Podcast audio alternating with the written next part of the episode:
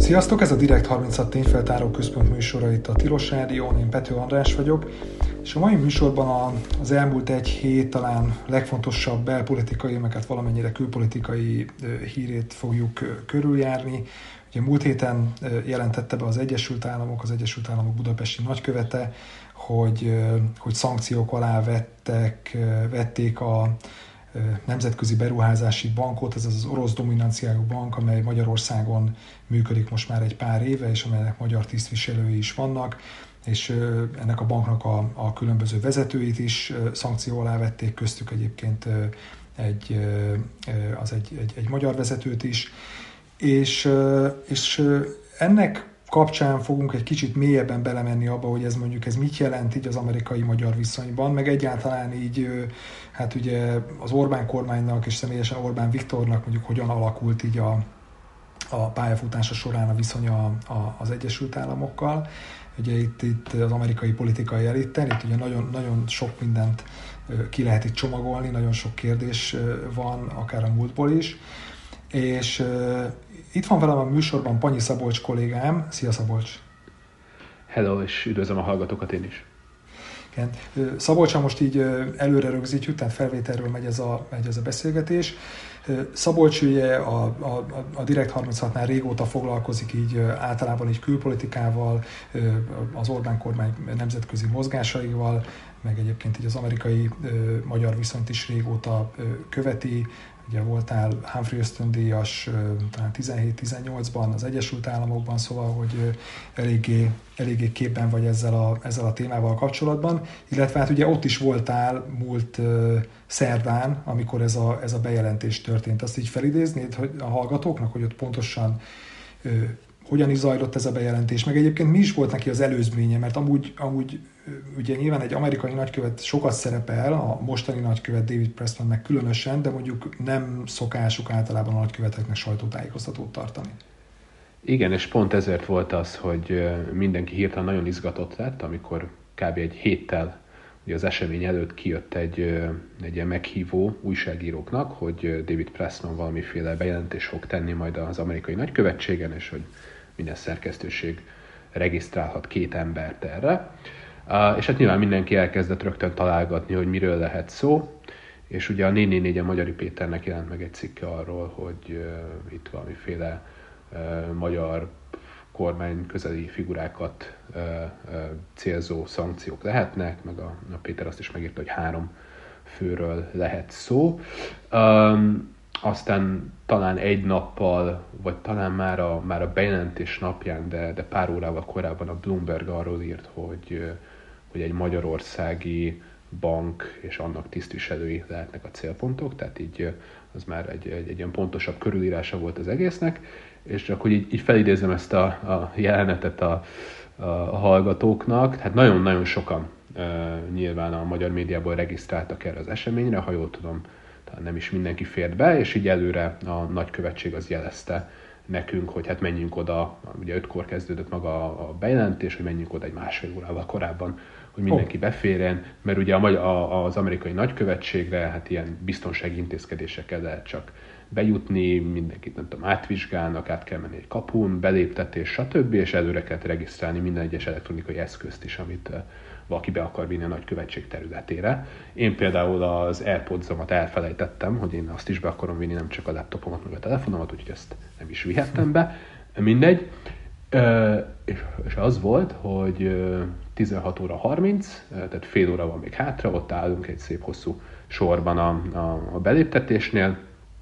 és én már, már előző nap felregisztráltam magam a U S Treasury, ez az amerikai kincstár vagy pénzügyminisztériumnak a, a mindenféle ilyen szankciós levelező listáira, mert nem, nem levelező listá, hanem regisztrálhatja magát az ember, hogy milyen ügyekben uh, akar mondjuk értesítéseket kapni, és frissítgettem is ezt az oldalt folyamatosan, mert azt lehetett uh, tudni, hogyha itt szankciók jönnek valóban, tehát már nagyon erős volt a A, a minden irányból jövő pletyka, hogy itt a David Pressman szankciókat jelent be, akkor ezek meg fognak jelenni ott az oldalon is. És egy forrásom rám, rám írt egy ilyen kérdést, hogy hát ő úgy, úgy hallotta, hogy tizenhat harminckor valami így, így megjelenhet ezen az oldalon is, és akkor megnéztem ezt az oldalt, és hát valóban a bejelentés előtt egy fél órával kijött, a, kijött már a, a teljes lista. Ezen nagyon sok személy meg intézményt szerepelt, és közötte volt három magyar érdekeltségű név, ugye Szegény Lászlóczky Imre, a magyar delegált a, a Nemzetközi Beruházási Bank vezetésében, talán most alelnök, Nikolaj, Pot, Nikolaj Koszov, ő a, a volt elnöke a banknak kétezer-tizenkettőtől talán huszonkettőig töltötte be ezt a funkciót, és Georgi Potapov a másik orosz alelnök, plusz maga az i i bé, tehát a Nemzetközi Beruházási Bank, illetve annak egy orosz ilyen, nem is tudom, orosz csatolt része külön meg volt említve ezen a szankciós listán, és ugye ott állt egymás mögött egy csomó újságíró, és akkor én így, hát így mutogattam a kollégáknak, hogy hát ez van. Ez lesz. És akkor minden... Igen, ez lesz, ez lesz bejelentve, akkor mindenki ott elkezdett telefonálgatni, és akkor... Uh, ugye a partner oldalunkon, a Telexen is uh, hamar lejött a uh, hír. Tehát mire oda bejutottunk a, a bejelentésre, addigra igazából már, már mindenki tudta, hogy, hogy miről lesz szó. És egyébként volt és... bármi, ami... Ja, bocsánat. Ja, semmi, hát a, csak így a, a, az arányokat érzékeltetve, tehát nem tudom, mondjuk én negyvenöt percet álltunk sorra, hogy bejussunk a bejelentésre, maga a bejelentés pedig tíz perc volt. Uh, úgy, hogy, és hát hogy is mondjam, ez... Ez nem, nem volt annyira udvarias szerintem az amerikai nagykövetségtől, hogy gyakorlatilag nem lehetett nagyon kérdezni. Tehát ha jól emlékszem, az er té el klub volt egyetlen magyar független sajtó, aki kérdést tehetett fel, mert a Politikó meg a Magyar Nemzet kérdezett, és utána a nagykövet el is ment. Tehát a, uh-huh. itt a nagy csinadrat, tehát végül is uh, eléggé kontrollált körülmények között uh, rövidre zárták, és feltankolták az, az érdeklődést, a... és, és, és utána meg, meg ugye igazából elmondták, amit el akartak mondani, de kérdezni nem nagyon lehetett. És volt azért bármi ebben a, ebben a tíz percben, ami mondjuk egy kicsit több volt, mint amit mondjuk ezen a, tehát ezen a Treasury oldalon te magad is láthattál, meg aztán később más is láthatott, bármi apró, nem tudom, morzsát fel lehetett csípni, ami egy kicsit többet elárult arról, hogy most miről is van itt szó? Uh, igazából maga a gesztus, hogy a nagykövet bejelenti, az önmagában volt szerintem egy, egy üzenet, meg egy, egy plusz információértékű valami, uh, ugyanis nem tudom, egyszerre több mint száz uh, embernek a szankcionálását jelentette be a, uh, az amerikai kormány. Tehát ez nem egy Magyarország specifikus valami volt, hanem mindig azt csinálják, hogy összegyűjtenek egy jó pár nevet, intézményt, akiket szankcionálgatni kell, és akkor egy ilyen csomagba ezt, ezt megteszik. De ha jól emlékszem, akkor más, más nagykövetségek hasonló bejelentéseire nem nagyon jött hír. Tehát nyilvánvalóan ennek volt egy erős politikai üzenete. Ott a helyszínen egyébként annál több plusz információ, mint ami, ami megjelent, ezt nem nagyon lehetett összeszedegetni. Nyilván az embernek volt azért egy olyan érzése, főleg nekem, hiszen már kétezer-tizenkilenc óta ugye itt a Direkt harminchaton foglalkozunk ezzel a bankkal, hogy, hogy azért régóta, régóta szúrta már a szemét az amerikai diplomáciának ez az intézmény, és nyilvánvalóan régóta gyűjtögették a, a, az információkat, meg akár dolgozták ki a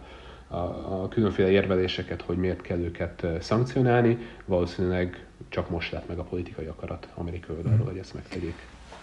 Egyébként te így, mint tényleg, tehát akár ugye az i i bé-vel is ugye régóta foglalkozol, meg foglalkozunk ugye többen is a, a Direkt harminchatnál, meg ugye az amerikai magyar viszont is régóta követett, hogy amúgy mennyire lepett meg az, hogy ez lett a... tehát, hogy ez, ez, ez lett ez a büntető intézkedés. Tehát ugye, amit hogy most arra próbálok utalni, ugye, hogy azért a korábbi, akár ugye a négy négy négyen megjelent cikkben, meg azért ugye jelentek meg, vagy terjedtek hírek így újságírói körökben, hogy esetleg ugye itt mások is ilyen szankció alá kerülhetnek, és ehhez képest most ugye itt egy, ez, a, ez az orosz dominanciájú bank került így célkeresztbe. Ez nem tudom, ezt téged nem lepett meg. Uh-huh. Ami miatt meglepő volt azok, ezek a pletykák, amit, amiket említesz, tehát hogy valóban itt a, a megelőző hetekben elkezdtek keringeni nevek, és ilyen egészen más irányú ö, ö, személyek is. Ami miatt viszont igazából egyáltalán nem meglepő, hogy amikor ugye februárban feltörték ismeretlen hackerek a, ennek a banknak a, a belső levelezését, és kiszivárgott sok száz dokumentum, amit ugye mi kollégákkal Direkt harmincnál feldolgoztunk, és ugye elolvastuk ezeket a, ezeket a dokumentumokat, és ennek egy, egy nagy része az ugye arról szólt, hogy a bank, bank felsővezetői érezték, hogy itt szankciós fenyegetés van, és igazából azok a belső mahinációk, amiket elvégeztek azért, hogy itt a, a tulajdon, tulajdoni arányokat úgy alakítsák, nehogy Oroszország többségbe kerüljön, mert akkor biztos é u-s szankciók jönnek, illetve ugye az is kiderült, hogy már bizonyos Oroszország elleni szankciók miatt befagytak pénzeik, meg ez az egész pánik, pánik hangulat, ami ezekből a levelekből jött. Tehát igazából ez alapján egyáltalán nem meglepő, hogy, hogy az Egyesült Államok szankcionálta ezt a bankot, hiszen magában a bankban is érezték, hogy, hogy valami jön, valami készül, amit próbáltak megelőzni. A, a másik dolog pedig, hogy amikor tavaly dolgoztunk egy, egy másik cikkel, ugye Szabó Andrással közösen, az Orbán a háborúban címe jelent meg tavaly ősszel, akkor azért voltak olyan információk, és ennek egy része meg is jelent a cikkben, hogy itt a, ennek a banknak a sorsa is már, már rögtön a, a, a tavalyi ukrajnai támadás után az, az azért megkérdőjeleződött, tehát voltak olyan magyar kormánytisztviselők, akik bizonyos, bizalmas beszélgetéseken azt jelezték partnereiknek, hogy hát lehet, hogy itt lesz valami változás magyar oldalról. Ugye azt is megírtuk, hogy a Magyar Nemzeti Bank az elvileg azt javasolta a Magyar Pénzügyminisztériumnak, hogy Magyarország lépjen ki ebből a bankból, mert reputációs kockázatot jelent ö, ott maradni. És emlékszem, akkor mondta egy forrásom azt, hogy, hogy az Egyesült Államok részéről akkoriban még két okból nem volt különösebb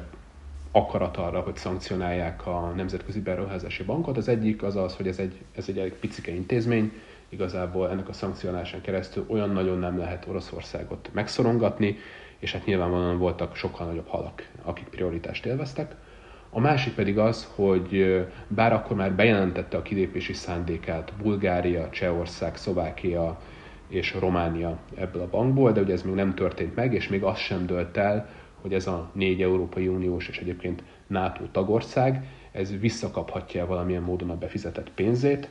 és a különféle beszélgetésekben én azt szűrtem le, hogy az Egyesült Államok azért arra próbált tekintettel lenni, Hogy, hogy hát nem akart kiszúrni a NATO szövetségeseivel egészen addig, amíg volt némi esély annak, hogy ők, hogy ők a, a bankba vetett pénzt visszakapják, hiszen ha rögtön ugye szankcióval elveszi az Egyesült Államok ezt a bankot, akkor jó eséllyel a románok, a csehek is minden pénzüket elvesztették volna rögtön, és sose jutnak hozzá. Na most ugye pár héttel ezelőtt, amikor megjelent az i bé-ről szóló, a Nemzetközi Beruházási Bankról szóló cikkünk, abban azért a kiszivárgott dokumentumok alapján elég egyértelműen kiderült, hogy, hogy egyébként sincs esélye, hogy kompenzálják ezeket a kilépő tagokat. Tehát én utólag úgy rakom össze, hogy most álltak össze igazából azok a feltételek, és ezek egy része az a magyar politikától független, hogy az Egyesült Államokban megérett az a, az a politikai döntés, hogy szankcionálják ezt az intézményt. De annak alapján, amit mondasz egyébként, az is felmerül, hogy esetleg ez mondtad, tényleg ugye egyébként orosz szemsz, szempontból nézve ez egy, ez, egy, ez egy kicsi, tehát pénzügyileg egy alapvetően nem, nem túl jelentős bank. Tehát, hogy ezzel, ez igazából ez, a, ez az intézkedés, ez nem is annyira az oroszoknak szólt, hanem hogy esetleg a magyaroknak. Tehát, hogy igazából a Magyarország volt ugye az egyetlen kelet-európai é u-s, NATO-s tagállam ugye ebben a bankban, tehát igazából őket akarták kiszorítani, vagy kényszerhelyzetbe hozni? Én, én inkább azt mondanám, hogy ami biztosan a magyaroknak szólt, az az amerikai nagykövetnek a bejelentése, és ez a sajtótájékoztató is az, hogy egy ilyen nagy feneket kerítettek neki, hiszen máshol ugye ilyen nem történt. Uh-huh. Tehát ez egészen biztosan. Maga, maga a szankció az meg, az meg szerintem inkább a banknak szólt, meg inkább Oroszországnak, hiszen ugye eleve egy olyan elnöki rendelet alapján szankcionálták ezt a bankot, ami, ami az oroszországi kormányzati állami kontroll alatt lévő mindenféle entitásokról szól, de nyilván kisebb részben ez is szólhatott a magyar kormánynak. De, de, a, de a kommunikáció az egészen biztosan Orbán Viktor kormányára volt. Na és, és mit, mit szólsz ahhoz, hogy milyen kormányzati reakció született erre? Tehát egyrészt ugye bejelentették, hogy kilépnek akkor ebből a bankból, és szerintem önmagában már meglepő volt. Eddig ugye tényleg abszolút teljes messzélességgel ugye támogatták ezt a pénzintézetet még a legnagyobb nehézségek közepette is. Meg aztán ugye pénteken Orbán Viktor a szokásos ilyen rádió interjújában, vagy hát monológiában ugye ott, ott ugye olyan dolgok, tehát eddig ugye nagyon kritikusan beszélt így a, a háborús kontextusban is ugye az Egyesült Államokról, most pedig arról beszélt, hogy az Egyesült Államok a barátunk és szövetségesünk, és ilyen nagyon-nagyon mondjam, ilyen jóval barátságosabban beszélt róluk tényleg, mint szinte bármikor az utóbbi években, főleg amióta ugye újra demokrata vezetés van.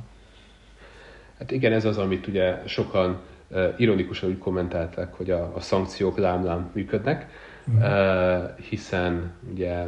valóban Orbán Viktornak a, a, a korábbi, hát főleg az elmúlt hónapokban egyre inkább jellemzően Amerika ellenes retorikája az, az mintha jelentősen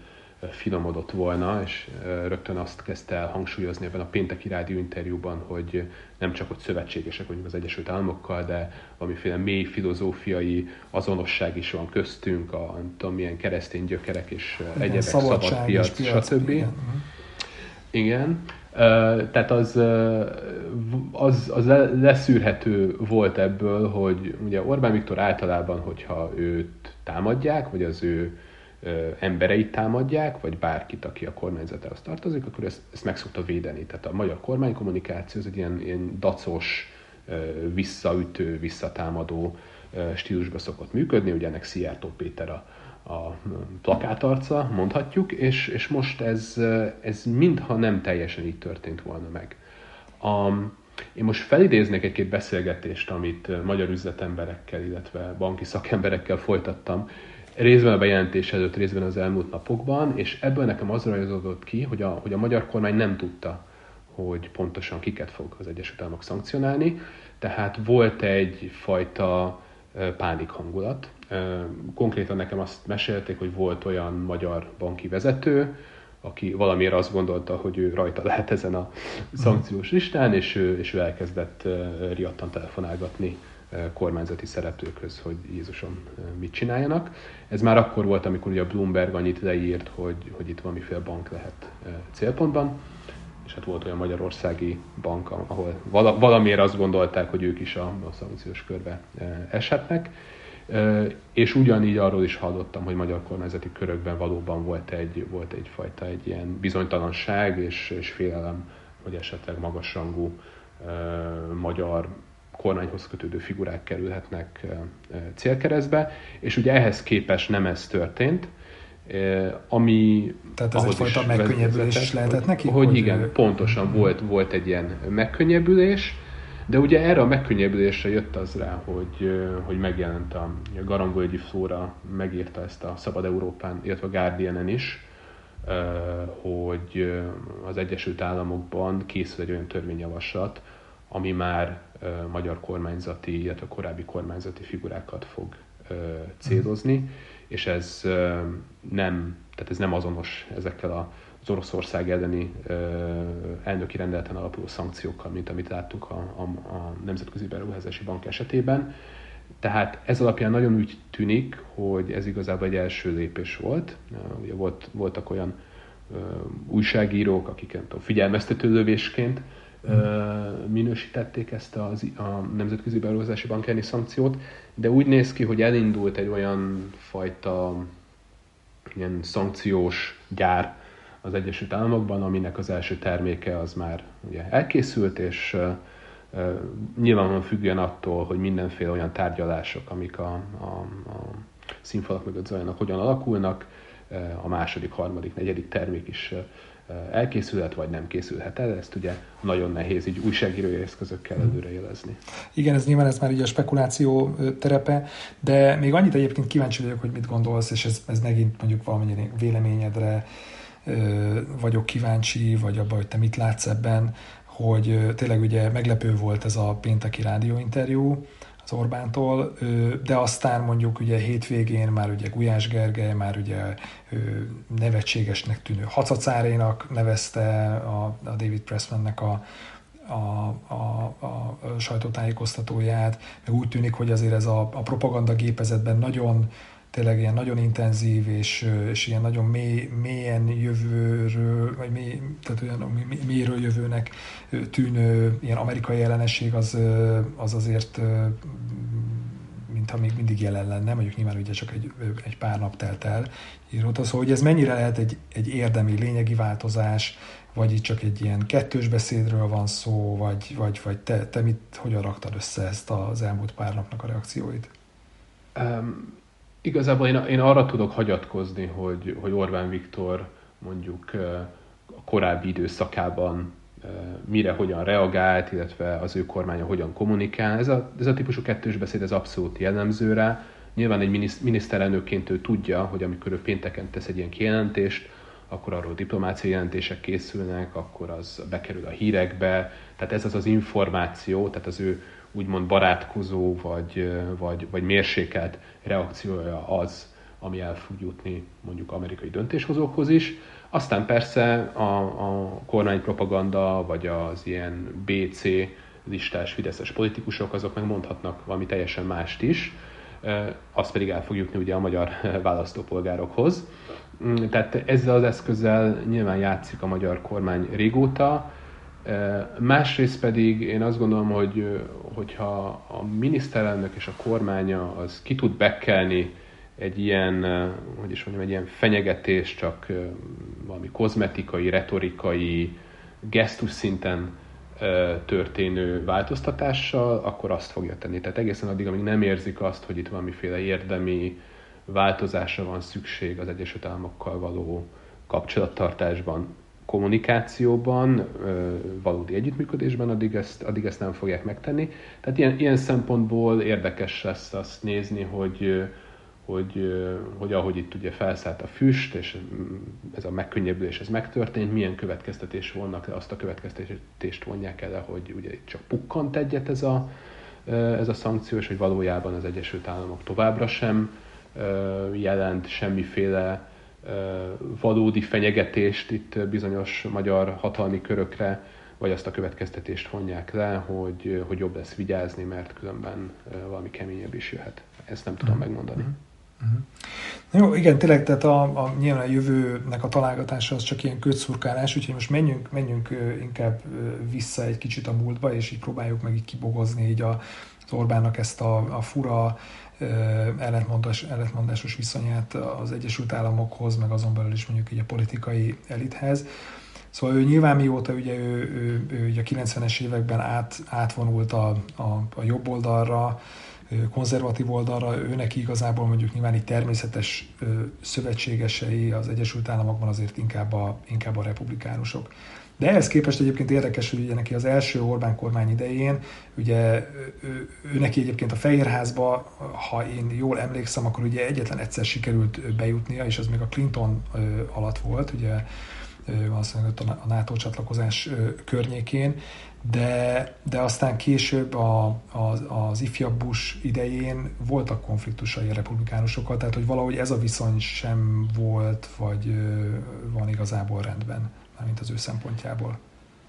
Sőt, neki volt még a kilencvenes évek első felében egy útja, valamiféle amerikai ösztöndíj az Egyesült Államokba, erről pár éve egy holland újságíró meg is, meg is jelentetett egy cikket, mert ő együtt volt ezen az úton Orbánnal, illetve fotókat is. És ha jól emlékszem, ebben a cikkben azt szerepelt, hogy valóban ő Bill Clintont meg a demokrata pártot elég sokra tartotta, velük szimpatizált. Aztán nyilvánvalóan, ahogy, ő, ahogy Orbán Viktornak a magyar belpolitikai, illetve ideológiai nézetei, pozíciója változott, úgy nyilván az ő külföldi partnerei is, is változtak. Ugye itt a, az első kormányzás alatt, ami, ami problémát okozott neki elsősorban, az két dolog volt. Egyrészt a, egy vadászgép beszerzés. Ugye Magyarország előre haladott tárgyásokat folytatott az Egyesült Államokkal F tizenhatos vadászgépek vásárlásáról. Tényleg úgy tűnt, hogy ezt már mindjárt bejelentik, de kiderült, hogy, hogy mindenféle lobbyerők azon munkálkodtak, hogy a svéd Gripen vadászgépek legyenek a befutók. Ugye később az is kiderült, hogy itt egy ilyen nemzetközi korrupciós ügy, tehát döntéshozók lefizetése és stb. Is kapcsolódott ehhez a vadászgép beszerzéshez, és akkor az egy, az egy eléggé fájdalmas és kiszámíthatatlan Orbán képét mutató fejlemény volt az Egyesült Államoknak.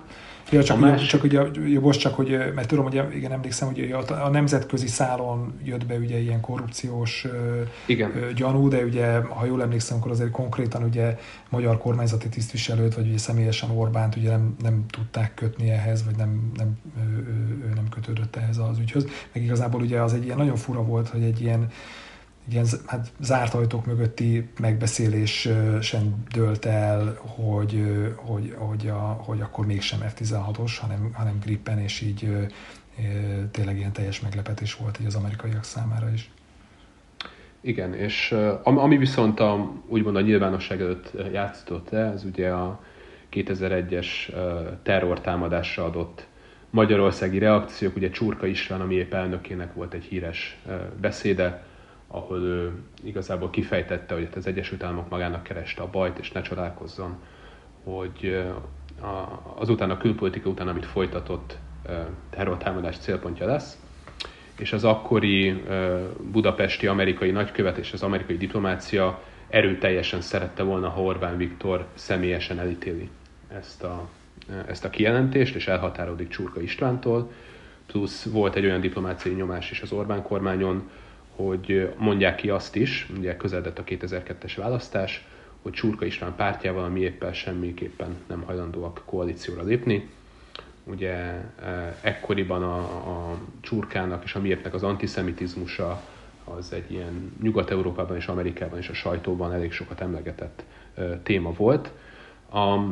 ugye ezekre nem volt hajlandó különféle jó rész belpolitikaiokból az Orbán kormány, legalábbis utólagos elmesélések alapján, uh-huh. Jeszenszky Gézának, másoknak a visszaemlékezései alapján ezt alapvetően azért nem akarták megtenni, mert nem akarták elidegeníteni a, a mi épp szavazóit a kétezer-kettes választáson, ami egyébként valóban részben ugye ezeken a szélsőjobbodai szavazókon úszott el az Orbán kormánynak. Viszont ugye az Egyesült Államok modernkori identitásának és történelmének annyira egy ilyen kulcs momentuma lett a, a szeptember tizenegyediki terrortámadás, hogy nyilvánvalóan, főleg abban a felfokozott helyzetben ez, ez komoly sérelmeket okozott, és igazából ez a két ügy volt az, tehát a, az F tizenhatosok ejtése és Csurka István el nem ítélése, ami miatt Orbán Viktor úgymond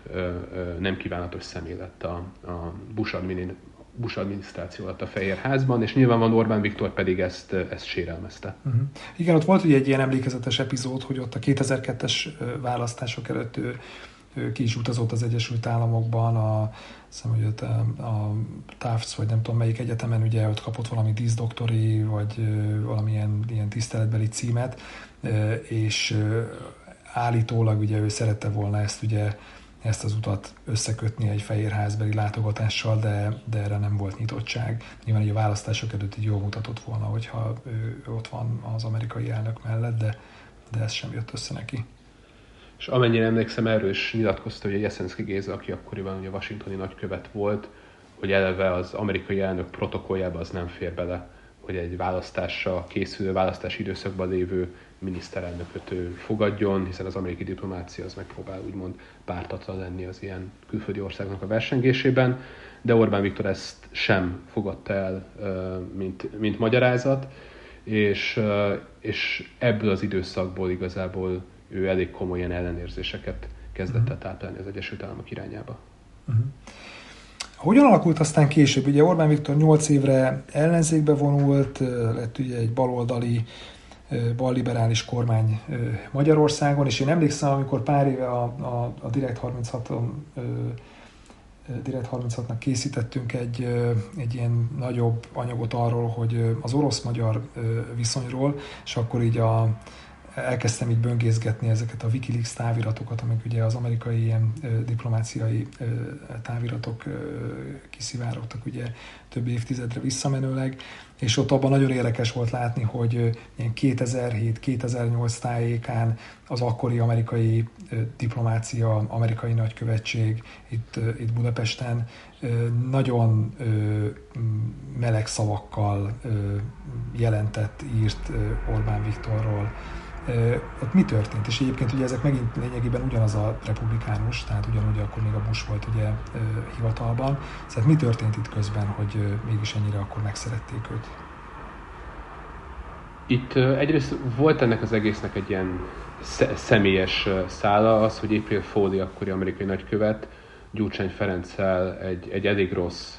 viszonyban volt, nem nagyon volt meg köztük ugye a kémia, ahogy ezt mondani szokás. Másrészt viszont Orbán Viktorral megtalálta a hangot, hát annyira megtalálta, hogy azóta is különféle a magyar kormányzat által finanszírozott, vagy a magyar kormányzathoz kötődő szervezetekben April Foley ilyen tiszteletbeli pozícióban felbukkan. Tehát volt egy ilyen szála ennek a történetnek, de alapvetően mégiscsak arról volt szó, hogy az Egyesült Államoknak a fő érdeke ebben az időszakban az orosz energiaimperializmusnak a visszaszorítása volt. Ugye ez az az időszak, amikor Oroszország különféle gázszerződéseken és gázvezetéképítési projekteken keresztül megpróbálta kiterjeszteni a befolyását Közép-Kelet-Európára, illetve az ellenérdekelt amerikai gázprojekteket próbálta megfúrni, és úgy tűnt, hogy ebben a kérdésben az em es zé pé kormányok, főként ugye Gyurcsány Ferenc vezetésével Orosz- Oroszország oldalára állnak, míg Orbán Viktor és az ellenzékben lévő Fidesz az Egyesült Államok álláspontját képviselte, tehát volt egy ilyen geopolitikai csata is, ami miatt Orbán Viktor az amerikai oldalára sodródott. Ez egyébként, és erről is folytattam különféle beszélgetéseket az elmúlt időszakokban, egészen odáig, odáig fajult, hogy, hogy az akkori em es zé pé kormánynak a vezetői azok kifejezetten sérelmezték, és voltak így fogalmazott, hogy mennyit rohangálnak fideszes politikusok az amerikai nagykövetségre, hogy a hátuk mögött fejlengetik őket, hogy olyan dolgokat terjesztenek róluk, meg az ő orosz kapcsolataikról, amik nem is igazak. Tehát teljesen más volt a felállás, mint ami manapság. Ha, ha, ha volt, volt akkor dollárbaloldal, vagy ha Gyurcsány Ferenc kitalálta volna a, a nem tudom, ennek a ennek a szolgának az ellentétpárját, a, a dollár jobb oldalt, akkor, akkor biztos az is nagyon hatásos lett volna, de hogy valami ilyesmiről volt szó, és ugye kétezer-nyolcban Orbán Viktor elment még egy nagy amerikai túrára, erről, ha jól emlékszem, még egy Tumblr blogot is csináltak, tehát fotókat töltöttek föl, talán a családja is ott volt vele, ahol leginkább republikánus politikusokkal találkozgatott, és készülve nyilván az ő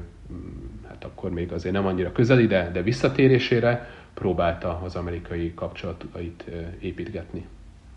Igen, igen, azt szerintem a kétezer-nyolcas republikánus konvención, ha jól emlékszem, akkor ott is volt talán, vagy legalábbis voltak magasrangú fideszesek. Egyébként a, a, a, a sors úgy hozta, hogy én is ott voltam azon, hogy Saint Paulban, Minnesotában, de nem találkoztunk egyébként Orbán Viktorral, ezt Ezt, ezt el kell mondanom, de, a, de hát nyilván egyébként akkor már elég nyilvánvaló volt, hogy ugye nyolc év Bush kormányzás után ugye demokraták fognak jönni, ugye jött ráadásul ugye Barack Obama, egy, ugye egy teljesen más egy korszakot nyitott ugye a, a, a, az amerikai politikában, hogy volt bármi próbálkozásuk egyébként a, az Orbánéknak arra, hogy azért a demokratákkal valamiféle beszélő viszont kialakítsanak? Én úgy tudom, hogy, hogy volt, és Orbán Viktornak, illetve a Fidesznek a külpolitikai stábjában azért ebben az időszakban elég erős amerikai kapcsolatokkal rendelkező figurák voltak. Ugye ott volt például Martonyi János, ott volt Szemerkényi Réka, Németh Zsolt, és, és ők azért folytattak, tudtam, ilyen beszélgetéseket, és egy, egy abban az időszakban Orbán Viktorhoz elég közel álló forrásom például azt mondta, hogy ezek a, ezek a demokraták pont akkor, amikor ugye itt a, a Oroszországhoz való viszony a, a, felmerült, akkor azt mondták, hogy, hogy hát nem kell itt túlagódni ezt, igazából félreértik Oroszországot, itt a Bush kormányzat az túlságosan héja ebben a kérdésben, és ugye inkább egy ilyen, egy ilyen Uh, újra, újraindítására, resetre van uh-huh. szüksége az orosz-amerikai kapcsolatoknak, és uh, amennyire ezt összerakom, ez kicsit ilyen hideg zuhanyként érte uh, Orbán Viktort és az ő stábját. Ugye ők próbáltak nagyon ilyen jó fiúk lenni az amerikai politika előtt, tehát a, a, tényleg az orosz ellenes kirohanásai Orbán Viktornak és politikus társainak, ugye a mai napig idézhetőek, és ugye idézik is manapság ellenzéki politikusok. Azt hitték, hogy majd ezekkel ők jó pontokat tudnak szerezni az amerikai politikai elitnél. Ehelyett ugye a kétezer-nyolcas elnökválasztáson egy olyan adminisztráció került hirtelen a Fehérházba, amelyik egyáltalán nem tartotta az Oroszország kérdést annyira égetőnek, és egy, egy, ilyen, egy ilyen barátkozó próbálkozással megpróbálta újraindítani a két ország közti kapcsolatot, és ahogy ezt nekem magyarázták, többek közt ez is egy ilyen fordulópont volt Orbán Viktornak az amerikai politikájában, hiszen ő ebből azt a következtetést szűrte le, hogy az Egyesült Államok nem egy megbízható szövetséges, amikor a régió geopolitikájáról lehet szó, nincsenek stabil prioritásai az Egyesült Államoknak, tehát nem lehet velük számolni hosszú távon, és ugye ekkor már azért közeledett a, a kétezer-tízes választás, és ekkor történtek azok a ugye magasrangú találkozói Orbán Viktornak kétezer-kilencben ugye Vladimir Putyinnal, Szentpéterváron, illetve nem sokkal később kétezer-kilenc decemberében Pekingben, az akkor talán még, még alelnök Xi Jinpinggel is találkozott, ugye Demján Sándor kíséretében. Tehát amikor ezen az üzleti vonalon, magyar üzleti, üzletemberi vonalon elkezdte felvenni a kapcsolatot az oroszokkal és a, és a kínaiakkal. Igen, ott egyébként a, nekem az maradt meg ebből az időszakból, hogy, hogy Obamát szerintem úgy, úgy személyesen se tartották feltétlenül sokra egy fideszes, fideszes körökben, tehát így valamikor ilyen, már nem emlékszem pontosan, hogy melyik évben volt, de valahogy ilyen kétezer-kilenc kétezer-tíz környékén, amikor egy Orbán Viktornak egy közeli munkatársa beszélt arról egy, egy háttérbeszélgetésen, hogy hát a, az Obama az igazából egy ilyen megcsinált politikai termék, igazából egy ilyen az egész csak máz és csak marketing, szóval, hogy volt egy ilyen, ezt nem tudom, hogy mennyire, mennyire mondatta vele az, hogy ő, ő nyilván így a, a politikai palettának a másik oldalán áll, de hogy, hogy a, a sokat emlegetett tisztelet sem volt meg felé. Nem tudom, hogy neked ez mennyire, te ezt mennyire szűrted le így. Én abban az időszakban még, még úgymond nem voltam rendes újságíró, úgyhogy ilyen beszélgetésem nem voltak, és, és időben is nekem az távol van, tehát ja, értem, nincsenek, értem. Ilyen, nincsenek ilyen közvetlenül. Jó, beszéljünk akkor viszont a kicsit későbbi időszakról, mert azért így kétezer-tíz után meg azért elég hamar kiderült, hogy, hogy a... tehát a, a, hogy az Obama kormányzattal nem nagyon találják meg a hangot a, a, az Orbán kormányban. Én nekem máig előttem van, azt hiszem kétezer-tizenegyben lehetett talán, hogy Hillary Clinton akkor külügyminiszterként itt járt Magyarországon, és tartottak egy közös sajtótájékoztatót Orbán Viktorral, és Hillary Clinton így ott álltak egymás mellett, és akkor a Hillary Clinton így elég nyíltan, és mondjam, elég élesen így, így felsorolta a kritikáit, amik abban az időben ugye a médiatörvény, az egyháztörvény és más ilyen, ugye az alkotmányozás, tehát ezeket így, ezeket így felsorolta, és, és így, így, így lehetett látni, hogy az Orbánnak, a, hogy ez így nagy nyilvánosság előtt történik, hogy így tényleg így el is sötétült talán az arca, és, és hát akkor valamit így mondott erre a kritikára, de hát a lényege az az volt, ugye, hogy nem, nem fogadják ezt el. Szóval ez elég egyértelmű jele volt annak, hogy itt, itt, itt nem igazán vannak egy, egy hullámhosszon, de mondjuk így a, így a színfalak mögött így mennyire romlott meg a viszony így kétezer-tíz után, és mondjuk így az Obama kormányzat alatt. És most nem csak kétezer-tizenegyre gondolok, hanem a későbbi években is, amikor talán közelebbről követted. Uh, ami, ami, amit én fel tudok idézni, mint egy ilyen, szintén egy fontos ilyen fordulópont, azt szerintem kétezer-tizenhárom, amikor ugye itt a, az Edward Snowden-féle uh, szivárogtatásokból kiderül az, hogy az Egyesült Államok még a szövetségeseire is ugye, úgymond rákémked, és valahogy ettől az időszaktól kezdve Orbán Viktorban és az ő szűk körében lehet, hogy valamiféle egyéb külső ráhatással is, vagy, vagy, vagy ki tudja, hogy mi történhetett, de minden esetre egy olyan típusú félelem kialakul, hogy itt az Egyesült Államok valamilyen módon terhelő információkat próbál meggyűjteni magyar kormányzati körökről, amit nyomásgyakorlásra akarnak felhasználni, és végső soron, ha nem sikerül ezekkel a típusú ilyen nyílt kritikákkal, mint amilyen ugye ez a sajtótájékoztató volt, vagy, vagy számtalan egyéb közlemény, vagy megszólalás akár az akkori amerikai nagykövettől lenni Kunalakisztól, tehát ha ezek nem sikerülnek, akkor valamiféle titkosszolgálati eszköztárral, nyomásgyakorlással majd megpróbálják eltávolítani a, az Orbán kormányt. Tehát én ezt, ezt nagyjából ilyen kétezer-tizenháromra lőném be, hogy, hogy ez a gondolat valahogy ott így elkezd csírázni. A, és szerintem az is nagyon fontos, hogy, hogy ekkoriban már az, az Orbán kormány ugye meghirdeti a keleti nyitás külpolitikáját, és elkezdődnek a rendszeres találkozások a kínai és az orosz vezetéssel, ahol aztán ilyenre végképp nincs példa, hogy mondjuk Vladimir Putyinnal, vagy Xi Jinpinggel, vagy bárkivel az oldalán a kínai vezetésből attól kell félni Orbán Viktornak egy sajtótájékoztatón, hogy kritika hangzik el. Ugye ő ekkoriban már azért belpolitikailag is ö, úgy alakítja a, a, a dolgokat, hogy ő valódi vita helyzetben nem nagyon jelenik meg, és hát főleg a, a Fidesz olyan szinten központosítódik erre az időszakra, hogy, hogy belül sem kell neki ilyen típusú kritikákkal ö, találkoznia, és ezért is lehet mondjuk Hillary Clintonnak egy ilyen ö, ö, tényleg nyilvános kritikája, vagy az Egyesült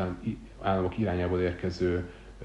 sorozatos, hivatalos kritikák, vagy akár csak a, a meghívások, hivatalos meghívások elmaradása, hivatalos magas szintű találkozóknak a, a lecsavarása. Tehát ezeket elkezdi a magyar kormányzat sértésként, ellenséges gesztusként megélni, miközben az oroszok tudatosan játszanak például azzal, hogy, hogy szintjén felül kezelik, fogadják a, a magyar kormány főt és stábját.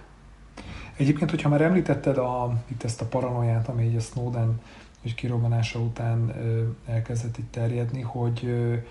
amikor kétezer-tizennégy őszén volt ugye az úgynevezett kitiltási ügy, amikor ugye több ugye, állami cégvezető vagy állami vezető, tisztviselő ugye ilyen, egy ilyen beutazási tilalmat rendeltek el ellenük, hogy az, én egyébként arra, az, az így szintén így élénken megvan, hogy nyilván még egy teljesen más ilyen szerkezetű nyilvánosság volt Magyarországon, még nem volt ennyire erős így a, így a kormánypropaganda, de hogy az akkor az így nagyon megrázta a kormányt is, tehát hogy ott, ott ugye napokig nem nagyon találták a, a megfelelő üzenetet, hogy hogyan kezeljék ezt így kommunikációsan, de hogy, hogy azt is ilyennek tekintették egyébként? Tehát azt az ügyet, azt valami, valami ilyen ármánykodásnak? Abszolút, és, és ez azért, azért baromi érdekes, mert, és valószínűleg erről majd, majd, majd egyszer fogok írni részletesebben, tehát uh-huh. ezt az akkori történeteseket amennyire lett, megpróbáltam rekonstruálni, és hát ott ez tényleg egy valahogy ilyen, egy ilyen, ilyen tévedések vígjátéka volt. Tehát eleve ugye kétezer-tizennégyben az Egyesült Államok hat magyar kormányzati tisztviselet vagy kormányközeli figurát szankcionál, de ez egy olyan szankció, ami nem nyilvános. Tehát a mai napig ugye hivatalosan a szankcionáltak nevét nem hozták nyilvánosságra, és egyelőre úgy tűnik, hogy nem is fogják. És ebből az egészből habosodott valami egészen odáig, hogy itt ugye az akkori amerikai ügyvívő, hiszen pont ugye nem volt nagykövet, Kunalakis már hazament, de, de Colin Bell még, még, még nem volt képben. André Gutfriendnek hívták az akkori ügyvívőt, és őt elkezdték egy ilyen hétpróbás C I A ügynökként beállítani, aki itt a magyar ellenzéket támogatja, és, és ő van a, a kitiltási ügy mögött, és megpróbálják valamilyen módon A, a, nem tudom, megpucsolni a, az Orbán kormányt. Tehát ez így, így jött le, és ugye ez pont egybeesett a netadós tüntetésekkel, ugye ebben az időszakban volt egy olyan remek ötlet a magyar kormánynak, hogy nem is tudom, milyen extra adót vett ki az internet használatra, meg a, meg a, a telefonálásra, és ezzel nem volt egy nagy, nagy tüntetés, nagy felháborodás, és nyilván a belső felmérések is azt mutatták, hogy ez egy elég népszerűtlen ügy, és ez, ez nagyjából egybecsúszott valahogy itt a kitiltási üggyel, és rögtön nyilván a kormány sajtóban elkezdték azt is pedzegetni, hogy már a tüntetések mögött is nem spontán felháborodás van, hanem valamiféle C I A és akna munka. A, de akkor azt mondjuk így nagyjából azért így kimondhatjuk, hogy az az akkori ügy, az a kitiltási ügy, az, az nem igazán említhető egy lapon azzal, ami most történik. Tehát itt egy most egy más, még nem tudjuk ez hova fut ki, ugye ez a mostani ugye,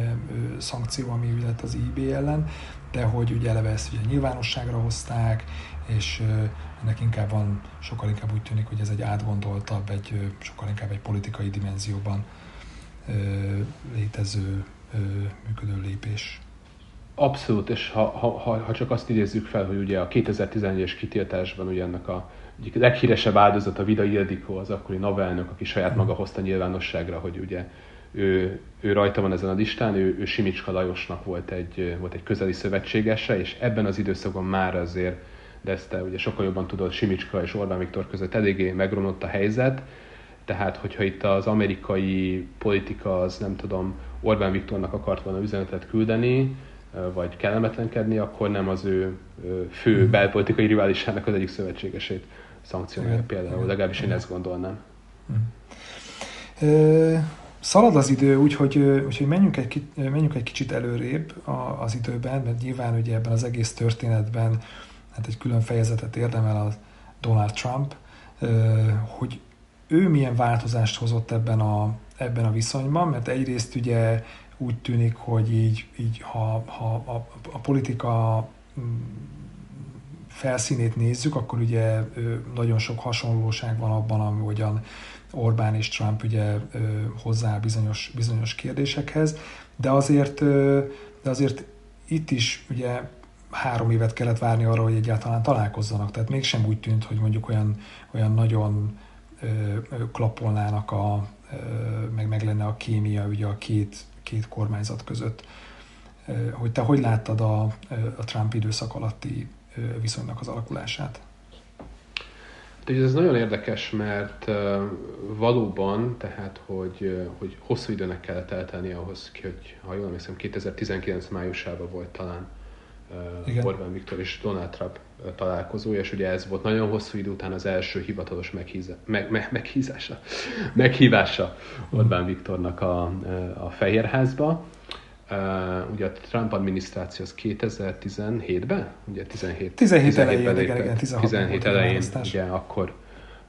akkor lépett hivatalba, ugye tizenhétben, tizennyolcban semmi nem történt, és végül ugye tizenkilenc tavasz, késő tavaszán jött létre ez a találkozó.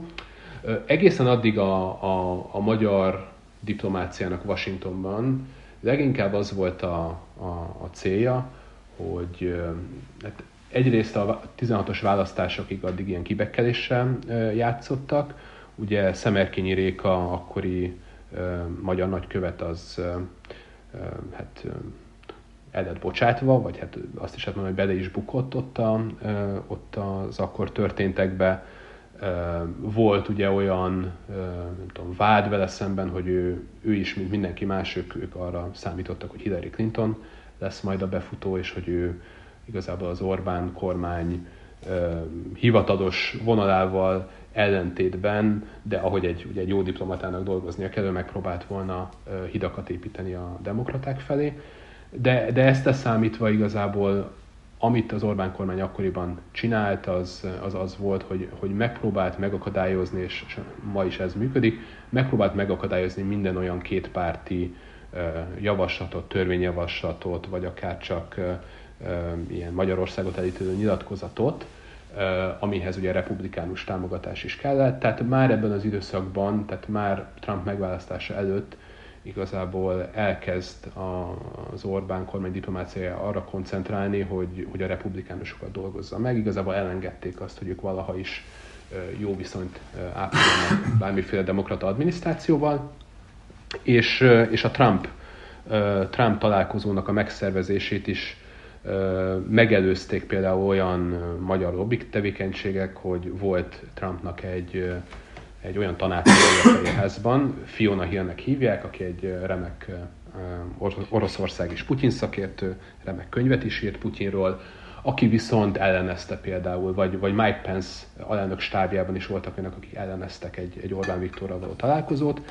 Ugye azt nem jól mérték föl, vagy nem teljesen mérték föl az Orbán kormány, mert hogy annak ellenére, hogy Trump van, vagy Trump került elnökként hatalomra, de a stábjában, főleg a külpolitikai stábban, a nemzetbiztonsági stábban igazából olyan figurák kerültek vissza, akik vagy ott voltak az Obama adminisztráció alatt is, mert azért van egy, van egy nagyfokú, hogy is mondjam, egyetértés az amerikai külpolitikai elitben republikánus és demokrata oldalról is abban, hogy Kína, illetve Oroszország a, a fő ugye, kihívója, ellenfele az Egyesült Államoknak, és azok a e, európai vagy más politikusok, akik ezzel a két országgal együtt mozognak, mint például Orbán Viktor, ők nem érdemelnek meg mondjuk egy ilyen e, találkozót. E, illetve illetve voltak, e, voltak, voltak konkrétan olyan, e, olyan ügyei már eddigre az Orbán-kormánynak, és itt lehet említeni a, a, a paksi bővítésnek az oda ajándékozását a, a Rosszatomnak, vagy, a, vagy az egyre ukrán ellenesebbé váló külpolitikát, ugye, ha jól emlékszem, már kétezer-tizenhét-tizennyolctól Ukrajna ö, és a, a NATO közti magasrangú találkozókat hivatalos szinten elkezdte blokkolni az Orbán kormány. Tehát, ö, tehát már, már voltak olyan dolgok, amik a, amik a Trump adminisztráció ö, szakembereinek is ö, sokak voltak. Tehát ezért is volt szükség igazából éveknek a munkájára, hogy, hogy összejöjjön egy ilyen találkozó, de ugye addigra már volt egy, egy olyan budapesti nagykövet, aki, aki April Foleyhoz hasonlóan nagyon is megtalálta a hangot Orbán Viktorral, őt ugye David Kornsteinnak hívták, és ő, és ő fontos szerepet játszott abban, hogy, hogy valamilyen módon mégiscsak ezt, ezt, ezt a vágyát Orbán Viktornak, hogy ismét fogadják a Fehérházban, ezt meg lehessen valósítani, és hát meg is valósult. Igen, arra nem tudom, hogy te ott voltál, amikor a, mikor lehetett az kétezer, talán kétezer-tizenkilences lehetett az is a, a amerikai a függetlenség napi függetlenség, parti, függetlenség napi parti uh-huh. amit ugye, amire Kornstein nagykövet elhívta Paul Anka énekest, és ugye ezekre a partikra, amire egyébként ugye újságírókat is meg szoktak hívni, ugye így, így, így voltam jelen is néhány ilyen alkalmam, és akkor azért az, az érdekes volt látni, ahogy, ahogy Paul Anka Orbán Viktor fülébe énekel, és ugye ott nyilván Orbán ott ült Kornstein társaságában, tehát ez nyilván ez egy teljesen másfajta viszonyt jelzett, mint a a pár évvel ezelőtti ugye Hillary Clinton sajtótájékoztató, vagy, vagy lényegében bármi más, amit, amit korábban láthattunk így az Orbán részéről. Én ezzel nem voltam ott, de erről a szeren, szerenádozásról erről, erről hallottam. És hát nyilván ez, ezek, ezek azok a típusú gesztusok, és tényleg itt nem győzöm hangsúlyozni, hogy az ilyen, ilyen személyes jellegű, gesztus szintű dolgoknak mekkora hatása van mondjuk egy, mekkora hatása lehet egy olyan olyan vezetőre, mint, mint Orbán Viktor, akinek a, a, a, a tiszteletmegadás, hogy mások őt elfogadják, és, és úgy kezeljék, ahogy ő ezt szeretné, tehát azon a szinten, az, tehát mennyire, mennyire fontos ez neki, és valóban e, ilyen szempontból jól játszott David Kornstein Orbán, Orbán Viktorral ezekkel a, ezekkel a gesztusokkal, és hát ugye ennek, ennek lett is aztán számszerűsíthető eredménye, hiszen Magyarország bejelentette, hogy amerikai rakétarendszert vásárol e, például, illetve egy ideig Kornstein nagyon megpróbált volna amerikai vadászgépeket rátukmálni ugye a,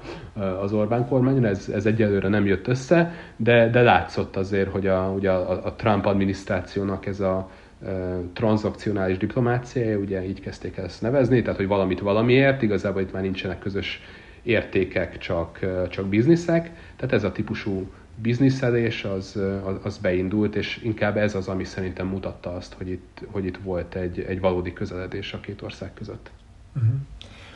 Valamennyire, valamennyire a jelenre ö, rátérve, ö, nem tudom, hogy neked, mi a, neked mik a benyomásaid, de ö, én nekem, amikor mondjuk korábban ö, ö, amerikai forrásokkal, amerikai tisztviselőkkel ö, beszélgetve, ö, nekem azért az derült ki, hogy, ö, hogy még azok is, akik úgy értik, vagy követik Magyarországot, meg így tisztában vannak azzal, hogy itt mi van, ők is így ugye sokszor így persze egy kritikus szemmel nézik, azt, hogy mondjuk hogyan épülnek le demokratikus intézmények, stb. De, de azért így, ha nagyon őszintén, hogy rákérdez az ember, és mondjuk így őszintén válaszolnak, akkor elmondják, hogy igazából azért az Egyesült Államoknak Magyarország nem túl fontos. Tehát igazából így se méretében, se geopolitikai elhelyezkedésében, sehogy sem. Tehát, hogy igazából talán emiatt is volt az, hogy persze időnként voltak ugye kritikus hangok, de olyan igazán komolyan nem léptek oda. Na most mit gondolsz arról, egyrészt nem tudom, hogy neked volt-e hasonló, hasonló élményed, másrészt meg mit gondolsz arról, hogy ez vajon a háború, az mennyire változtatta ezt meg? Tehát, hogy most mennyire, amikor nagyon fontos a, a nyugatnak az, az egysége, az hogy, az, hogy akár ezekben az Oroszországban elleni szankciókban tényleg együttműködjenek a, ezekben a különböző szövetségekben az országok, hogy, hogy vajon most mennyivel, mennyivel vált fontosabbá Magyarország, ha egyáltalán vált? Nekem, nekem csak ilyen élményem van, tehát igazából amiben az én beszélgető partnereim amerikai oldalról, akár think tankektől, akár mondjuk a kongresszusból eltértek az, hogy, hogy menny, menny, milyen stílusban vagy milyen nyíltsággal mondták ki, de, de kimondták, hogy Magyarország nem számít, Magyarország nincs, a, nincs fent a radaron, ugye amerikai kifejezés tükörfordításával. Mm. És ez, ez igazából azért is érdekes, mert, mert ha ha Orbán Viktor fejébe próbálunk helyezkedni, akkor igazából ugye, ugye említettük ezt a, minősítettem is paralelnek ezt a gondolkozást, hogy itt valamiféle amerikai pucskísérlet, vagy, vagy az Orbán Viktor kormány ellen áskálódó titkosszolgálati, nem is tudom milyen mahinációk lennének. Tehát, hogy ha, ha erre van jó cáfolat, akkor az leginkább abból fakad, nem, nem mintha az Egyesült Államok erre nem lenne képes, nem mintha az Egyesült Államok hasonlót ne csinált volna máshol, de hát Magyarország végsősorban tényleg nem számít, tehát hogy, hogy miért fektetnének ennyi energiát Magyarországba. Geopolitikailag nem számítunk, Lengyelország és Románia, azaz a két ország, amelyik, amelyik az Egyesült Államoknak fontos szövetségese, ugye földrajzi elhelyezkedésük, különféle rakétarendszerek, meg amerikai ö, ö, csapatok állomásozása is, is mutatja ezt, energetikailag is, stb. Tehát egyszerűen Magyarország nincs nagyon ö, semmiféle szempontból ö, az amerikai prioritáslista ellenén. Na és ugye erre jött még a, az ukrajnai háború, amikor aztán tényleg minden olyan Kelet-Európa szakértő, minden olyan Európa szakértő az Egyesült Államok kormányzatában vagy a kongresszusban, aki kicsit addig is odafigyelt Magyarországra, hát annak még kevesebb ideje van. Tehát ezért is,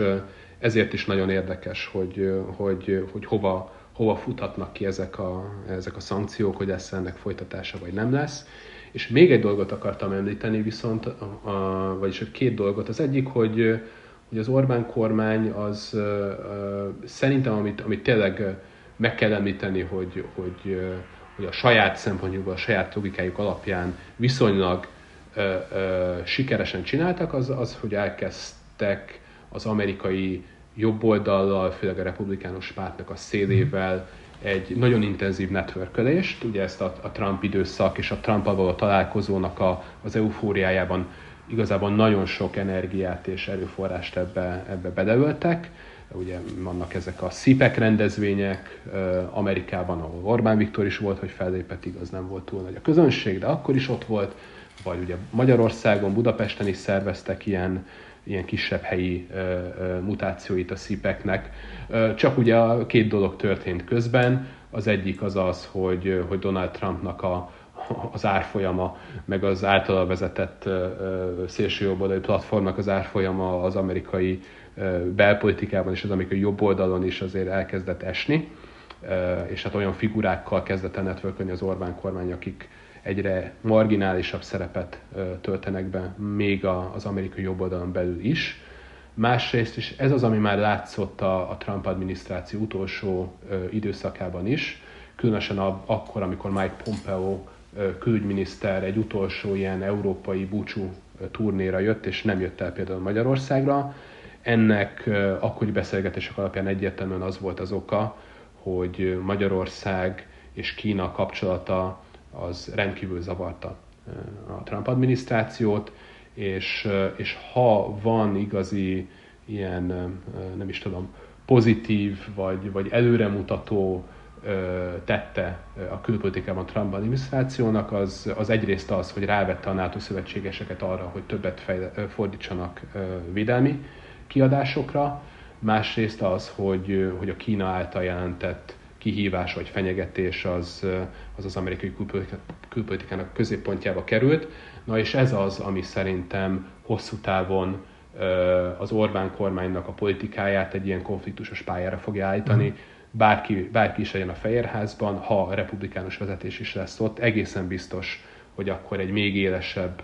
amerikai-kínai viszonyt láthatunk, és nem nagyon látom azt, hogy, hogy Orbán Viktor ebben, ebben hogyan tudna úgy manőverezni, hogy, hogy az ő amerikai jobboldali kapcsolatai ne sérüljenek. Igen, ez nagyon érdekes egyébként, jó, hogy ezt mondod, hogy ugye a, most a Trump, mondjuk persze az ő ugye azzal, hogy itt vád alá került, most így ismét ő van a, a középpontban, és, és ugye elvileg a számai azért nem, nem, nem rosszak, mármint így a republikánus előválasztást tekintve, de ugye ott van így feltörekvő csillagként ugye a floridai kormányzó Ron DeSantis, akivel ugye szintén láthatóan van ugye egyfajta kapcsolatkeresés így a e, magyar kormányzat vagy a Fidesz, e, Fidesz részéről, de őnála is egyébként ugye e, ugyan volt egy pár e, hete egy, e, egy ilyen kritikus nyilatkozata arról, hogy vajon az ukrajnai háborút mennyire kell e, támogatni az Egyesült Államoknak, de ami ugye egy kicsit így hajaz arra, amit ugye az Orbán kormány is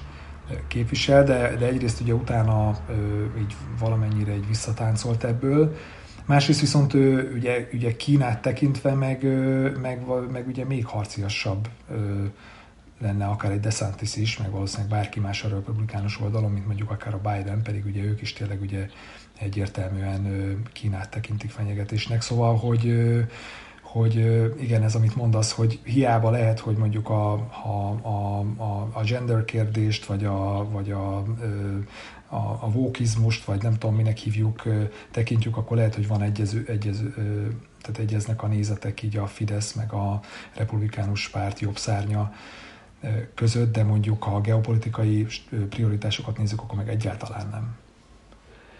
Sőt, én igazából lehet, hogy ezzel kicsit cinikus leszek, de én azt gondolom, hogy, a, hogy az Orbán kormánynak ez a típusú ilyen imázsépítése és, és networkölése az amerikai jobb széllel, ez ennek egyetlen, egyetlen feladata van, az, hogy elfedje azt a nagyon mély nemzetbiztonsági,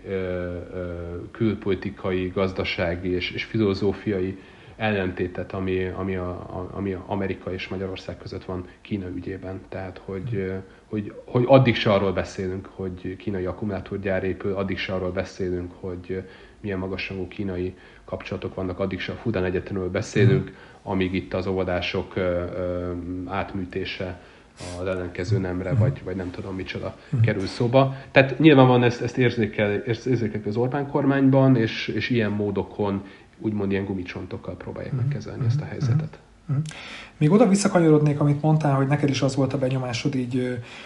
az évek során, hogy, hogy tényleg így Magyarország így alapvetően azért nem, nem fontos, vagy nincs ott, a, nincs ott a radaron az amerikai politika számára, de hogy ebben te észlelsz bármiféle változás? Mert nekem úgy tűnik azért mondjuk akárcsak ugye a David Pressmannek, ugye az új nagykövetnek a A, a, a, az aktivitása, meg egyáltalán az ő kiválasztása. Ugye korábban mondjuk az volt a jellemző, hogy Magyarországra igazából ilyen, ilyen adományozókat, vagy támogatókat küldtek, meg igazából nem, nem ilyen nehéz súlyú politikusokat. Még a David Pressmannek azért alapvetően van egy ilyen politikai háttere, meg látszik is, hogy ő egy jóval konfrontatívabb ö, diplomata, mint, ö, mint bárki az elmúlt, nem tudom, tizenik évben, aki itt ö, szolgált. Hogy nekem ez mondjuk egy kicsit azt mutatta, hogy azért ö, ö, nyilván nem prioritás még mindig, de hogy azért hogy jobban odafigyelnek rá ö, Magyarországra ö, a, a Washingtonban is. Én inkább azt mondanám, hogy, hogy az elmúlt években, és, és főleg itt a, a, az ukrajnai háború kitörése óta, az Orbán kormány mintha maga dolgozott volna azon, hogy rossz értelemben feltegye magát a radarra. Tehát a, a különféle szankciók, é u szankcióknak a felpuhítása, Kirill pátriárka leszedetése a szankciós listáról, azok a törekvések, hogy orosz oligarchákat, akiket, akiknek ugye a, a szankcionálása az egy globális érdeke, a, a, a nyugati szövetségi rendszernek, hogy ezeket megpróbálják megfúrni. Tehát az é un belül és a NATO szövetségési rendszeren belül is szerintem a, a, az Orbán-kormány akár, akár szándékosan, akár, akár azért, mert valamiért orosz viszonylatban egy kényszerpályán mozog az orosz energiakitettség vagy másokból, de hogy, hogy, hogy elkezdett egy ilyen, egy ilyen köröm alatt lévő tüske, vagy, vagy nem is tudom, egy ilyen, egy ilyen zavaró tényező lenni, és, és igazából valamilyen szinten az Egyesült Államoknak is érdeke az, hogy az egységét megtartsa a NATO szövetségesi rendszernek, és ha úgymond tolerálják azt, hogy, hogy egy ilyen picik, egy ilyen jelentéktelen, egy ennyire nem számító, egy ennyire radar alatt lévő, mármint amerikai szempontból beszélek, ország, mint Magyarország, ennek a vezetője, ez megengedhet magának ilyen dolgokat, akkor az annak lehet egy ilyen korrózív hatása, lehet egy olyan negatív hatása, hogy esetleg mások is ezen felbuzdulva elkezdik követni mm. ezt a példát. Tehát én, én nem gondolom azt, hogy amikor ö, a washingtoni kormányzatban jóvá hagynak akár javaslatokat, amik lehet, hogy az itteni nagykövetségről érkeznek, hogy ilyen vagy olyan szankciókról van szó, hogy ezeket azzal a, azzal a fő szándékkal hagyják jó vagy akkor most jól megmutatjuk Orbán Viktornak, hanem inkább azzal, hogy ezzel most megmutatjuk mindenkinek, hogy itt van egy határ, és ezt uh-huh. ne, ne nagyon lépkedjétek át. Sőt, én inkább azt érzem, hogy ugye, tehát láttunk itt korábban hasonló szankciókat Bulgáriában, Grúziában, Albániában, Albániában, ha jól, jól emlékszem, talán, hogy száz hatvan kormánytisztviselőt szankcionáltak. Tehát inkább, a, hogy is mondjam, inkább, inkább kesztyűskézzel bántak itt a, a, az Orbán kormánnyal, eh, ahhoz képest, hogy eh, milyen szinten elkezdett problémát jelenteni az ő, ő külpolitikája a NATO szövetségesi rendszeren belül. A, a, a nagykövetről pedig, pedig annyit, hogy valóban, tehát ő, egy, ő nem egy klasszikus politikai kinevezett, tehát ő nem az a politikai kinevezett, aki valakinek a, a pénzgyűjtője volt, vagy, vagy haverja volt, vagy volt, volt barátnője volt, ugye ilyen, ilyen nagykövetet is uh, tudunk uh, Budapesten, hanem ő, ő az a típusú politikai kinevezett, uh, akinek magas szintű politikai kapcsolatai vannak, és aki, aki részt vett a, a, az Obama adminisztráció ban az ENSZ-nek, a, a, tehát az, az amerikai ENSZ misszióban, és neki valóban magasra elérő kapcsolatai vannak, de az ő szakmai közös munkája alapján a mostani adminisztráció vezetővel, nem pedig azért, mert pénzt kalapozott nekik. Uh-huh. Igen. Na hát ugye a végére, hogy ugye a, ugye a szankciókkal kezdtük, hogy egy ilyen jó kis spekulatív kérdés, hogy te mire számítasz most, hogy ez hova futhat ki, vagy mondjuk így egy kicsit ilyen tényszerűbben kérdezem, hogy mondjuk mire érdemes figyelni, meg mondjuk mire figyelsz te most itt a következő, nem tudom, hetekben, hónapokban? Uh, hú, hát ez egy jó kérdés. Igazából itt, uh,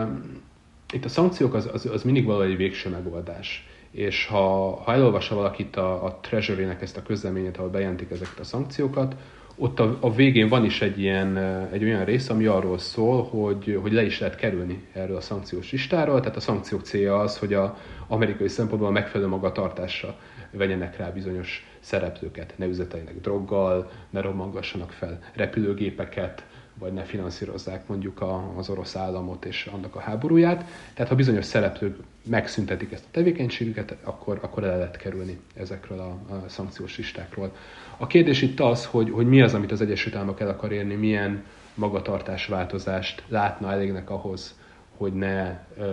ne terjessze ki a, a, a szankcionáltak körét. Um, ez az egyik. Tehát nem, nem tudjuk, hogy mi ez a szándék, azt sem tudjuk, hogy erről milyen uh, háttértárgyalások folynak, ha egyáltalán folynak az Orbán kormánnyal. Amit ugye, ugye tudunk, amit említettem, hogy arról már megjelent, megjelent cikk, hogy valamiféle új törvényjavaslat készül, aminek az alapján majd esetleg szankciókat lehet bevezetni uh, más kormányközeli figurákra. Ez azért érdekes, mert hogyha itt valóban ehhez egy külön törvényjavaslatot kell írni, akkor az azt jelenti, tehát ez tényleg csak logikai, formál logikai következtetés, hogy a jelenlegi amerikai jogszabályi környezet az nem feltétlenül alkalmazható azokra a személyekre, akiket valakik az amerikai adminisztráción belül szankcionálni szeretnének. Tehát ez azt jelenti, hogy se az Oroszországgal való kapcsolat, orosz állami kötődés, se emberi jogsértés, se súlyos korrupció az, az önmagában nem elég, vagy, vagy nem lenne sziklaszilárdan jogilag bizonyítható, hogy, hogy azok az emberek, akiket ők kigondoltak, hogy szankcionálni kéne, azokat a mostani jogi környezet alapján valóban szankciós listára lehetne tenni. Tehát, hogyha tényleg egy új törvényjavaslat készül, akkor valószínűleg ez, ez azért van, mert ők tudják, hogy, hogy kiket, kiket szeretnének egy szankciós listára tenni, és valamiféle esetleg olyan tevékenységben vehetnek részt, ami sérti az amerikai érdekeket, lehet, hogy sérti a, a nem tudom, a magyar jogállamot is, de, de nincs még meg erre a, a, a megfelelő eszköz. Tényleg csak hangosan gondolkozok, mondjuk ilyen lehet a, a, a, a propaganda médiának a működtetése, vagy ilyen lehet a, a, a, a média szabadságnak, vagy a média pluralizmusnak az olyan szintű ellehetetlenítése, amit, amit Magyarországon látunk, ami ugye azért teljesen más, mint ami Törökországban, vagy, vagy Grúziában, vagy olyan országokban történik, ahol uh, represszív, tehát fizikai erőszakkal, meg hatósági, hatósági önkénnyel kapcsolódik össze. Lehetséges, hogy erről van szó. Uh, de aztán az is lehetséges egyébként, hogy, hogy simán uh, korrupciós uh, okokból fognak majd uh, szankcióvá venni személyeket. Ezt pedig arra alapozom, mondom, hogy olyan hírek is megjelentek korábban, hogy, hogy már az Obama adminisztráció végefele voltak tervek arra, hogy magyar kormányközeli üzletembereket korrupcióba való részvétel miatt szankcionáljanak, csak aztán már addigra nem volt, tehát már az Obama adminisztráció végén sem volt ennek politikai támogatottsága, és ez nem tudott átmenni. Illetve még amiből vonhatunk a következtetést, hogy, hogy amikor az Európai Unió megpróbálta elfogadni a saját, úgymond Global Magnitsky-nek nevezett mm. intézményrendszerét, tehát ez igazából azt jelenti, hogy szankciókat lehet kivetni korrupció miatt külföldi tisztviselőkre, az Egyesült Államok a saját, saját jogrendszerébe ezt már előtette, de ugye az Egyesült Államokban is volt, vagyis hogy az, bocsánat, az Európai Unióban is volt egy ilyen kísérlet, és ez többek között Magyarország akadályozta. Mm. És akkor, aztán a Wall Street Journal írta meg, akkor republikánus szenátorok voltak azok, akik egy kis nyomást gyakoroltak Orbán Viktorra, hogy, hogy ugyan már ezt nem kéne csinálnod, és akkor végül Magyarország beadta a derekát. Tehát, hogy a, az Orbán-kormány korábbi mozgása alapján, és akkor ugye nem is, nem is említettük még, hogy, vagy hát említettük, csak nem ebben a kontextusban, hogy az elmúlt egy évben megpróbált leszedetni orosz személyeket szankciós listákról, illetve uh, ugye olyan érvelések hangzottak el, hogy hát nincs eléggé megalapozva, hogy ez meg az az oligarcha, az miért kerül oda. Tehát az Orbán kormány saját mozgásából is látszik az, hogy ők nem szeretik, uh, nem csak akkor, hogyha ők, ők az esetleges célpontok, de hogy globálisan nem szeretik az olyan szankciókat, amik uh, korrupt oligarchák vagy üzletemberek ellen irányulnak. Úgyhogy én azt gondolom, hogy, hogy nyilván, ha ők ezt nem szeretik, akkor megvan arra az okuk, hogy, hogy miért, miért, miért, miért félnek ettől, miért, miért van nekik érdekeltségünk abban, hogy ilyen szankciók esetleg ne létezzenek. Tehát ez, ez lehet még egy irány, hogy korrupció miatt magyar, magyar kormányközeli figurák kerüljenek mm. célkeresztbe, de ugye, ahogy említettük, ez mind-mind spekuláció, nem tudjuk, hogy milyen háttértárgyalások folynak, azt se tudjuk, hogy mi a valódi szándéka, mi a valódi célja az Egyesült Államoknak az ilyen szankciókkal, egyáltalán valóban akarnak-e szankciókat, vagy, eset, vagy esetleg csak megszellőztetik, és hát ha már az elég arra, hogy ráijesszenek az Orbán kormányra. Jó, hát minden esetre mi figyelni fogjuk. Szabolcs, nagyon szépen köszönöm, hogy itt voltál, és ezeket mind, mind elmondtad. A hallgatóknak nagyon szépen köszönjük a figyelmet. Ahogy mindig el szoktuk mondani, a Direkt harminchat egy alapvetően közösségi finanszírozásból működő non-profit szerkesztőség. Mi csak akkor, csak akkor tudunk működni, csak akkor tudjuk ellenőrizni a hatalmat, csak akkor tudjuk feltárni, hogy mi zajlik a színfalak mögött, hogyha vannak támogatóink. Úgyhogy ha megtehetitek, akkor kérjük, csatlakozzatok a támogatói körünkhöz. Erről és, és persze a cikkeinkről is megtaláltak egy csomó érdekes információt, meg fontos információt az oldalunkon, ez a direkt harminchat pont hu. És egyébként, ahogy a Tilos Rádió is, mi is gyűjtjük a, az egy százalékos adófelajánlásokat, úgyhogy ezzel is tudjátok támogatni a, a Direkt harminchat-ot. Nagyon szépen köszönöm még egyszer, sziasztok!